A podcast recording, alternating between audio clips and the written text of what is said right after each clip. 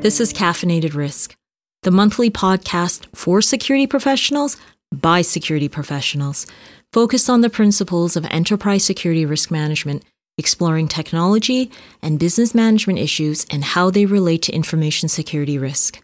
Once a month, two self proclaimed grumpy security guys bring you analysis, insights, and interviews with leading security risk professionals to learn how they work through a project, a program, or their careers using a risk based approach to security. Now, here are your hosts, Tim McCreight and Doug Leece.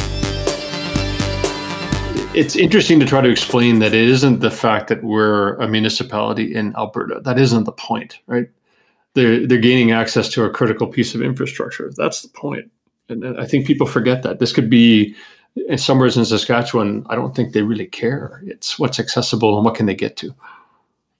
Right. So they're really just testing it out to see. Um, did you read that book, uh, Sandworm? Uh, I I downloaded. Haven't got a chance to read it. Um, it's on my list of the many to read. Yeah. What's the other one I read? Was Lights Out by Ted Koppel. That was the one I read just recently.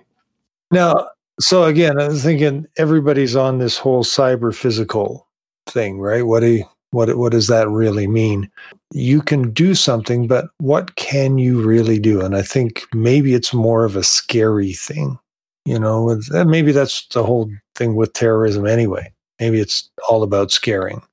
I think well, that's part of it, right? It puts there's a different fear that runs through executives and leaders if they know, oh mother of God, the the Russians are targeting our systems, and I think that from my perspective, that's what drives a lot of the reaction. So you you get a a knee jerk reaction to a threat that's been out there for over a decade. It just it's a more honed threat now. So the response that it, I, I, think the response the politicians and the executives are looking for is: Are we okay? Are we protected? No, no, we never were. Where do you want to spend your you know your stakeholders' money that you're getting? Where do you want to start reducing the risk? And I think that those are the discussions we should be having. Lots of things we can do instead of putting massive amounts of controls in place that yeah. nobody's going to use or it makes it so damn difficult at that point to operate they're going to go around the control anyway yeah i remember didn't really work quite as planned because some of these remote control protocols don't really do things like communicate sound or or clear colors or you know that speed of um, of the screen changes and stuff. And then you know we've gone through the multi-factor, we've gone through different accounts and all these different challenges. And in the end, are we making the business better or worse? Right? You know, so.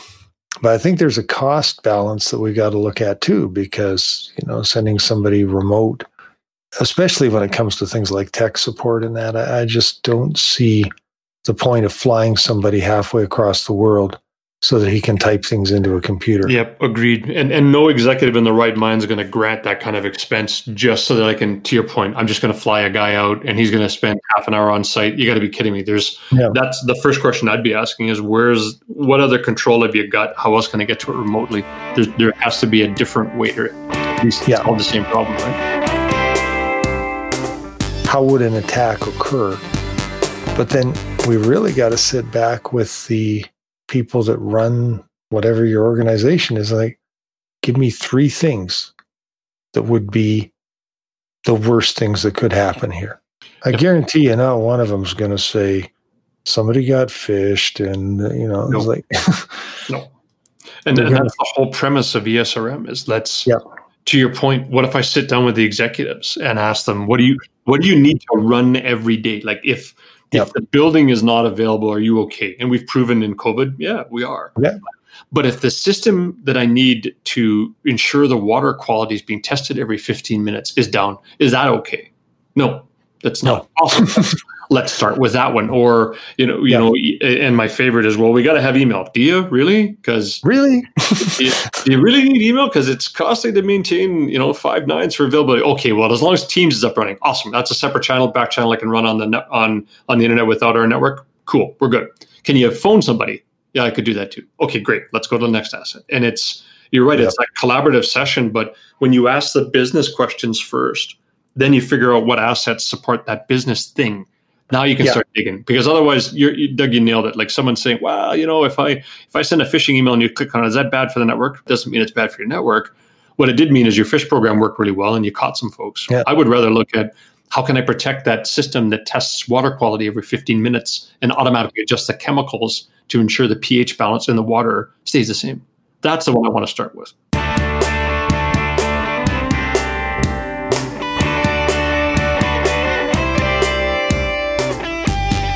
Thanks for listening to Caffeinated Risk. Next time on the show, we're speaking to Rachelle Loyear, one of the co authors of the series of books we're looking at in this podcast series on enterprise security risk management. Thanks so much.